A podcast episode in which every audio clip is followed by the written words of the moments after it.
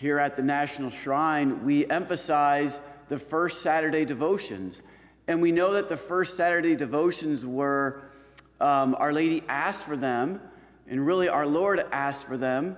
And really, one of the main reasons was to um, make reparation for sins committed against the Immaculate Heart of Mary. And we could ask ourselves, like, what do we mean by the sins against the Immaculate Heart of Mary? Well, we consider the sins against the Immaculate Heart of Mary when things that are true about her are, when, when, when things are spoken about her in a false manner, when things that are said that are not true about her, her are spoken. For example, um, we know that our Protestant brothers and sisters do not um, believe the same way as, that we do about the Mother of God. They deny her Immaculate Conception in many ways, really deny her virginity, and oftentimes kind of downplay her role, even when it's found in Scripture very clearly, of her special role in relation to Jesus. And one of the passages in which they do this is like in today's gospel, where you know Jesus, you know, the mother of Jesus and his brothers are there. They're asking for him, and and Jesus says, "Well, who are my my, my mother, my brothers?" And you know, and then just kind of saying, "Whoever does the will of God are my my brother, sister, and mother." And some people, some especially Protestants, will use this passage as a way. See, Jesus is trying to put Mary in her place right? He's not trying to give her an exalted status. But that's not a real accurate reading of Scripture. And actually, in this passage itself, you know, Jesus is exalting his mother in an indirect manner. How? Because we are united to Jesus, we are close with Jesus especially to the degree that we do the will of God. That is what it's all about. Now, when we can relate to Jesus, or and really when Jesus was on the earth, you know, you can relate to Jesus in two ways. You can relate to him just in his humanity, or you can relate to him in his divinity. His humanity is meant to lead to his divine personhood. Mary was related to him as mother from a biological standpoint. But her greatness, if you will, was not rooted in that. And this is what Jesus is trying to point out. Like, just because Jesus was his biological mother, that doesn't really make her great. What makes her great was the fact that she did do the will of God in her life perfectly. She never did not do the will of God. And it's by doing the will of God that we are drawn into God. We are, we are brought into his, we are brought into a relationship with him. We are in communion with him to the degree that we do his will. And because Mary, again, in Scripture, at the Annunciation, her very personality, her very um, how her soul was ordered was revealed when she simply said, I am the handmaid of the Lord. Be it done unto me as you have said. It reveals what her heart was about. Her heart was such that she was always open and just wanted to do whatever God wanted her to do. If God says it, I'm going to do it. That was her disposition of heart. And that is what actually allowed her to become the biological mother of Jesus. But even with that, even with that, her union with Jesus, her communion with his heart, all the way to the foot of the cross, allowed her to become um, our spiritual mother, right? She's our spiritual mom. And what do moms do? They give birth. And what did Mary help to give birth to in us? Jesus.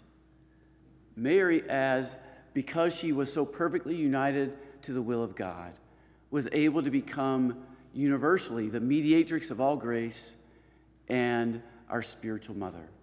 As our spiritual mother, she helps to distribute to us the grace, the mercy that Jesus won for us on Calvary. And that helps us to be what? Born again, right? We are born again. we, we, we become a child of the Father in heaven. We become truly, spiritually, a brother or sister to Jesus. And when we take on the role of evangelizing and we help to foster faith in another person, then yes, from a spiritual standpoint, we also can help to give birth and play a role in giving birth to Jesus in hearts of other people. This is where the notion of spiritual fatherhood and motherhood again come, come from. You know, and in all of this, in all of this, what we want to kind of point out here is God doesn't want to diminish anybody. God has made us to exalt us. And you know why? Because God is up here, right? God is up here. He's the creator, we're the creature. God is the supreme being. We are the, the quote, lowly creature. And think about it God has made us by grace to be in a relationship with Him, right? To be joined with Him, to be in communion with Him. There's nothing greater than that. Of course, He, is exalt- he wants to exalt us if we are humble enough to receive from Him so that He can exalt us. This is what He has made us for. He has made us to participate in His very life not just in heaven, but beginning here on earth. And so, Jesus, and so Mary has just done that in the most perfect way. So, this passage, you see, is meant to extol the truth of the Blessed Mother, who always perfectly did, did the will of God, but it's also meant to extol and point us towards the truth about us. God wants us, you know, Jesus wants us to become his brother and sister and mother. This is what he said Whoever does the will of God is my brother and sister and mother. That's an amazing reality. Mary is that in a perfect way. But we can do that too, you know, to the degree that we conform ourselves to his holy will. And there's nothing more, there's nothing greater to live for than that. And in that way, we will give consolation to Jesus and um, to you know, uh, to, to fulfill his plan for creation and for why he came to this earth is to help to effect this most intimate relationship with him. Are you a Marian helper? Join our Spiritual Benefit Society and start sharing in the graces of all the daily masses, prayers, and good works of Marian priests and brothers all over the world. Sign up is free and easy simply visit micprayers.org. That's micprayers.org. Thank you, and God bless you. Please follow or subscribe to this podcast to receive the latest episodes and updates. If you have been blessed by this podcast, I invite you to leave a review. Reviews greatly improve our podcast ranking and will help spread this podcast to other people throughout the world. Are you enjoying this podcast?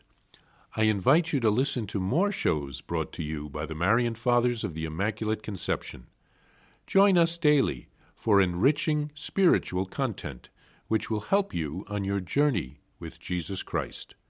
Simply visit DivineMercyPlus.org for a complete list of our shows. That's DivineMercyPlus.org. Are you a Marian helper? Join our Spiritual Benefit Society and start sharing in the graces of all the daily masses, prayers, and good works of Marian priests and brothers all over the world. Sign up is free and easy. Simply visit micprayers.org. That's micprayers.org. Thank you, and God bless you.